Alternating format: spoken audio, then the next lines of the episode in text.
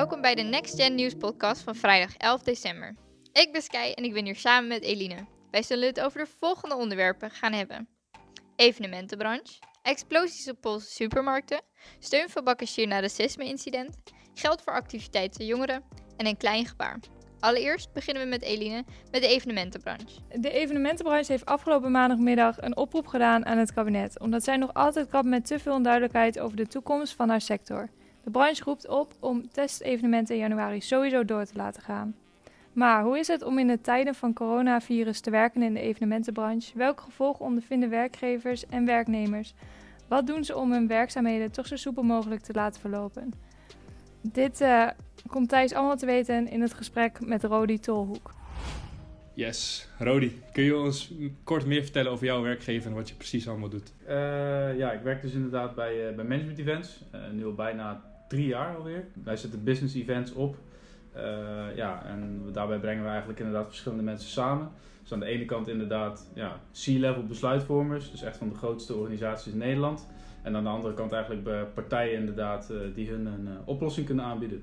Ja, in hoeverre ondervinden jullie de gevolgen van de coronacrisis? Ja, ontzettend. Zoals de naam het eigenlijk al zegt, zitten wij in de evenementenbranche. Ja. Al moet ik wel zeggen dat wij ook echt specifiek wel echt heel niche bezig zijn binnen de eventbusiness. De evenementenbusiness is natuurlijk ontzettend hard geraakt. Dus voor ons heeft dat ook heel erg anders uitgezien. Wij organiseren dus eigenlijk al 25 jaar fysieke bijeenkomsten. En eigenlijk vanaf maart hebben we dat volledig moeten omgooien naar eigenlijk online sessies. Dus dat was voor ons wel even een hele switch en een digitale transformatie, zoals wij dat moeten noemen. Dus eigenlijk doen wij sinds de zomerperiode zetten we alles online neer. En hebben we sindsdien ook al 14 verschillende online platformen gehad. Uiteindelijk voor heel veel organisaties heeft het uiteindelijk tot geleid dat ze helemaal niks meer kunnen doen. Maar wij hebben het geluk gehad dat we met onze business in ieder geval alles online nog kunnen verder zetten. Dus een groot deel van jullie dagelijkse werkzaamheden die kunnen nog steeds voortgezet worden? Ja, eigenlijk precies hetzelfde, alleen dan met een gezicht inderdaad op het scherm in plaats van 2 meter voor je. Dus die hele ervaring is toch wel wat anders. Dus onze baan is er ook wel iets anders uit komen te zien. Maar de echte kern van wat wij doen, dat is eigenlijk nog precies hetzelfde. En bedrijven zijn niet in de afgelopen tijd afgehaakt vanwege de online situatie, of dat wel? Ja, hele goede vraag. Dat is eigenlijk 50-50.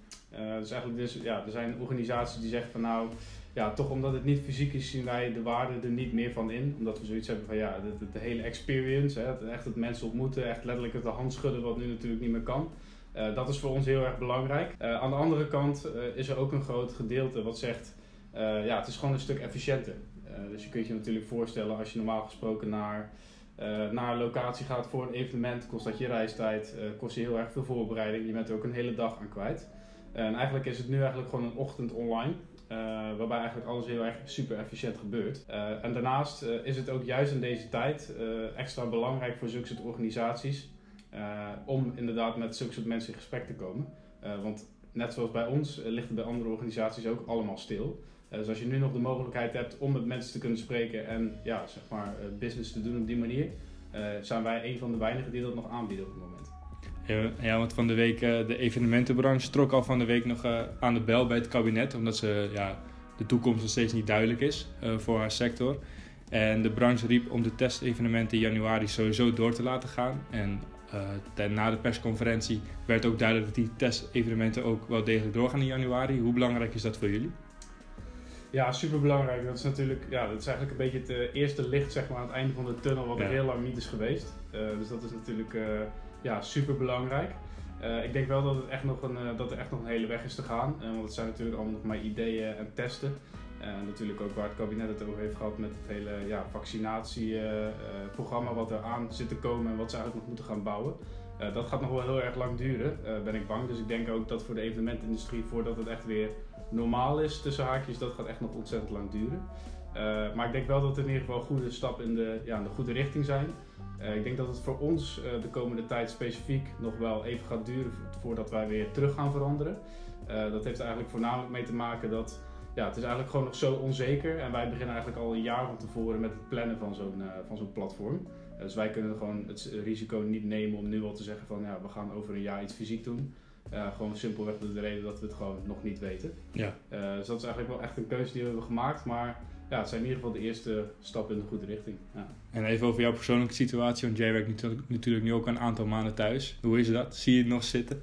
Ja, zeker. Het is wel zit heel anders dan normaal natuurlijk. Ik moet zeggen, ik mis het wel erg. Wij binnen de organisatie hebben gewoon echt een heel jong team. Ja. Dus er is gewoon heel erg veel dynamiek en het is gewoon ontzettend leuk op kantoor waar je gewoon ontzettend veel energie van krijgt. Nu moet je jezelf natuurlijk thuis zien te motiveren aan de hand van een aantal gezichten op een scherm. Dat is toch af en toe wel wat uitdagender en we proberen altijd nog wel wat leuke dingen te organiseren onderling. Maar zeker nu op de lange termijn, we zitten nu al 8-9 maanden inmiddels thuis. Blijft het toch echt wel een hele uitdaging zeg maar, om die motivatie een beetje vast te houden. Dus we kijken altijd wel weer uit. Af en toe dan zijn we inderdaad weer even op locatie om samen te werken. En dat zijn toch altijd wel hele leuke dagen nu op het moment. Maar het blijft ook wel, ook vanuit mijn rol, zeg maar wel de uitdaging om andere mensen ook een beetje te triggeren wat dat betreft, om actief te blijven. Ja, precies. Ja. Nou, dan is het vooral hopen dat dit testevenement in januari de gewenste resultaten opleveren en dat je snel weer een echt evenement kan organiseren. Ja, daar kijk ik ontzettend naar uit. Echt zeg maar de mensen ontmoeten die ik heel veel heb gesproken via de telefoon of online. Ja. Uiteindelijk de hand schudden, dat is altijd de grootste beloning die er is. Dus ik hoop heel erg dat heel erg snel gaat. Ja, precies. Nou Rodi, top. Bedankt voor je tijd. Succes de komende tijd. Ja, graag gedaan. Even iets anders. In de afgelopen 1,5 week zijn 3 Poolse supermarkten slachtoffer geweest van explosies. De winkels heten alle 3 hetzelfde, Biedronka. Wat lieve heersbeestje betekent. Echter worden alle 3 de winkels los van elkaar gerund en hebben niks met elkaar te maken. De winkels vallen niet eens onder de Poolse winkelketen. Wat het motief voor de explosie is, weet dus niemand door de weinig verbanden die er zijn. Heb jij hier al meer over gehoord? Nou, ik heb het wel in de gaten gehouden, maar er is helaas nog niks bekend over. Het is wel een beetje apart, want je zou misschien in eerste instantie denken van nou, het wordt opgeblazen omdat het Pools supermarkt is. Maar dan kom je erachter dat het niet gerund wordt door Polen. Maar ja, er zit dus eigenlijk geen motief achter. In ieder geval niet op het eerste gezicht. Misschien dat de politie deze week nog wat meer komt te weten. Helaas zijn er nog 8 andere winkels met dezelfde naam. Dus ik hoop dat in de tussentijd deze niet worden getroffen door explosies. Nee, inderdaad. Dat zou wel wat zijn. Ja, het zou behoorlijk wat zijn inderdaad. En eigenlijk het hele rare er nog van is dat lieveheersbeestje ook nog voor zinloos geweld in Nederland staat. Dus... dit is wel een vorm van zinloos geweld. Ja, het is heel dubbel. Ja. Net of ze gewoon achter de Polen aan zitten, terwijl het niet eens van Polen is. Ja. Het is gewoon een beetje... Ja, maar dan ga je eigenlijk ook wel weer afvragen waarom.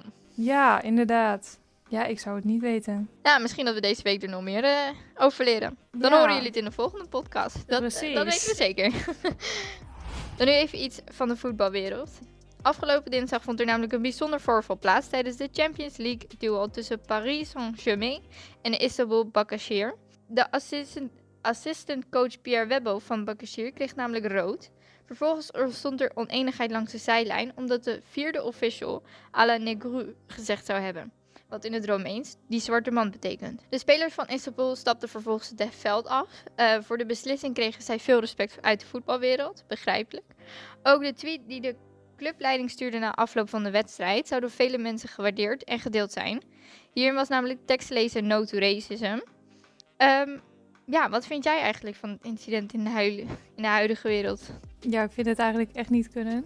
Natuurlijk omdat we ook al dat Black Lives Matter hebben gehad. Dus omdat daar al zoveel ophef over was, zou je echt niet verwachten dat in de voetbalwereld nog iemand gaat zeggen die zwarte man. Ja. Dat vind ik niet kunnen. Nee, helemaal omdat daar verschillende mensen lopen waarvan je echt wel de naam weet. Ja, en anders kun je ook het rugnummer noemen. Ja, of even aanwijzen. Het is precies. Inderdaad niet per se nodig geweest om te zeggen dat die meneer getint was.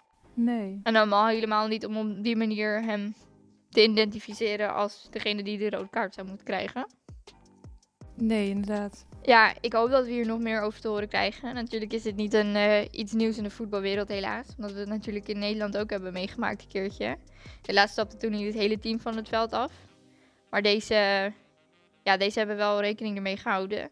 Dus ik hoop dat hier ook wel wat ophef overkomt. Zodat het in ieder geval behandeld zal worden. Ja, zodat het niet weer gebeurt. Het is gewoon onnodig. Ja, ik vind het eigenlijk ook wel apart, want dat las ik dan later, dat die 4e official niet ook gewoon van het veld is afgehaald. Want dat is ook de reden waarom Istanbul van het veld af is gegaan.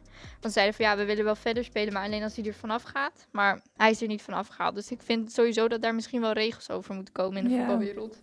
Ja, ik vind dat ook wel slecht. heb wel iets gelezen dat hij misschien voor altijd geschorst kan worden. Ja, dat zou wel de beste oplossing zijn misschien. Ja, of in ieder geval net excuses. Ja, dat ook. En anders, ja, dan heeft hij maar geleerd van ze... Dan zitten er maar consequenties aan te dalen, want het is niet netjes inderdaad. Nee. Maar even wat vrolijks. Namelijk geld voor activiteiten jongeren. Afgelopen dinsdag was de persconferentie. En hier is ingezegd door Mark Rutte dat er verder plannen worden gemaakt voor speciale evenementen. Er komt namelijk extra geld voor evenementen zoals theatervoorstellingen. Of het maken van... Of naar de film gaan.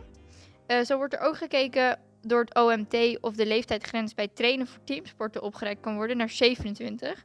Op dit moment is dat 18. Ik vraag me eigenlijk wel af, wat zou jij nog willen? Ja, wat zou jij nog willen? Dat klinkt een beetje raar, maar ja. Wat zou jij nu weer willen doen in de huidige tijd? Nou, als het even kan, zou ik wel heel graag weer een festival willen pakken. Dat is echt wel mijn ding en dat heb ik deze zomer echt wel heel erg gemist. Ja. En zijn er dan... Als het weer mag in 2021, zijn er dan festivals waar je heel graag weer heen zou willen? Ja, nou, ik hou best wel van hardcore muziek. Dus vooral die feestjes zoals Defcon, Ground Zero, die dingen, dat vind ik wel echt heel tof. Dus ja, ik hoop dat het allemaal door kan gaan volgend jaar, maar ik ben er bang voor. Ja, het ziet er een beetje somber uit inderdaad, want de cijfers zijn weer behoorlijk aan het stijgen. Nu is de zomer van 2021 nog wel een stukje voorbij, maar het moet wel allemaal geregeld worden. Dus ik hoop dat ze dat wel vast aan het doen zijn. Ja, het is toch wel lastig hoor. Ik ben wel blij dat we daar aan het kijken zijn, maar... Ja, inderdaad. Is er verder nog iets wat jij graag zou willen? Ja, ik zou graag wel weer naar het theater willen. Maar ja, dat is veel reizen vaak voor mensen om naar het theater te komen. En de meeste theaterzalen hebben toch wel tussen de 1600 man en 1100 man. Dus ja, het is een beetje raar als je dat gaat vullen met 100 mensen. Ik weet ook niet of dat rendabel is. Het is een tijdje gedaan, maar... Het kost meer geld dan dat het oplevert, denk ik. Ja, en omdat de cultuursector inderdaad al zo geraakt is. Ik heb mijn vraagtekens, maar... Ja. Ik hoop dat dat misschien ons nieuwjaarsnieuws kan worden. Nou, wie weet. Dat gewoon alles weer open kan. Dan hebben we in ieder geval nog enigszins vuurwerk. Ja, nou, ik denk wel dat heel veel mensen daar blij mee zouden zijn. Maar... Ja, ik weet, wij sowieso. Maar dan even iets anders. Je kan namelijk wel al een glimlach toveren op iemand anders gezicht. Namelijk door de hashtag een klein gebaar. Deze hashtag is begonnen door Vereniging Nederlandse Organisaties en Humanitas. Deze hebben namelijk de hashtag begonnen om mensen er bewust van te maken dat de kerst al een eenzame periode is. Maar voor sommige mensen, voornamelijk ouderen, dit jaar nog even wat zwaarder zal zijn. Dit komt omdat er natuurlijk ook niemand op bezoek mag komen in bejaardentehuizen of minder. Ook vieren we kerst nog maar met z'n drieën. Dus kunnen opa en oma ook niet uit het bejaardentehuis op bezoek komen. Nu is het heel gemakkelijk om iets zelf te doen. Ik zelf ben een kaartjesactie begonnen. Ik ben op dit moment met familie, collega's en vrienden kaartjes aan het inkleuren. Om deze bij de bejaardentehuizen in Almere in te leveren. Wat zou jij misschien kunnen bijdragen aan deze hashtag, Eline? Ja, dat is een goeie. Ik weet het pas sinds gisteren ongeveer dat dit een ding is. En ik vond het wel echt een heel tof idee. Ik heb er nog niks voor gedaan, maar zoals een kaartje sturen naar mensen in het bejaardentehuis vind ik echt wel een goed initiatief. Dus dat zou ik misschien nog wel gaan doen. Ja, misschien kan je ons helpen met kaartjes kleuren. Ja, nou, dat klinkt leuk. Ja, maar hoeveel kaartjes heb je al? Ja, ik heb er op dit moment zo'n stuk of 30. Maar ja, ik heb er wel tussen de 180 en 200 nodig. Dus ik moet nog even doorkleuren. Ja, dat zijn er wel pittig veel. Ja. Maar mocht je het nou niet op deze hoeveelheid kunnen doen, is een kaartje bij een buurman of buurvrouw waarvan je weet dat deze alleen zullen zijn met kerst, natuurlijk ook een leuk idee. Ja, precies. En anders kan je altijd even online kijken, want ik zag daar veel voorbij komen. Oké, nou ga ik zeker doen, want als ik daarmee mensen wat blijer mee kan maken, dan doe ik dat graag. Nou, dat was het weer voor de podcastaflevering van vrijdag 11 december. Graag willen we jullie vragen ons te volgen op Instagram, deze aflevering te delen. Dan zien we jullie graag volgende week weer terug. Fijne dag! Doei!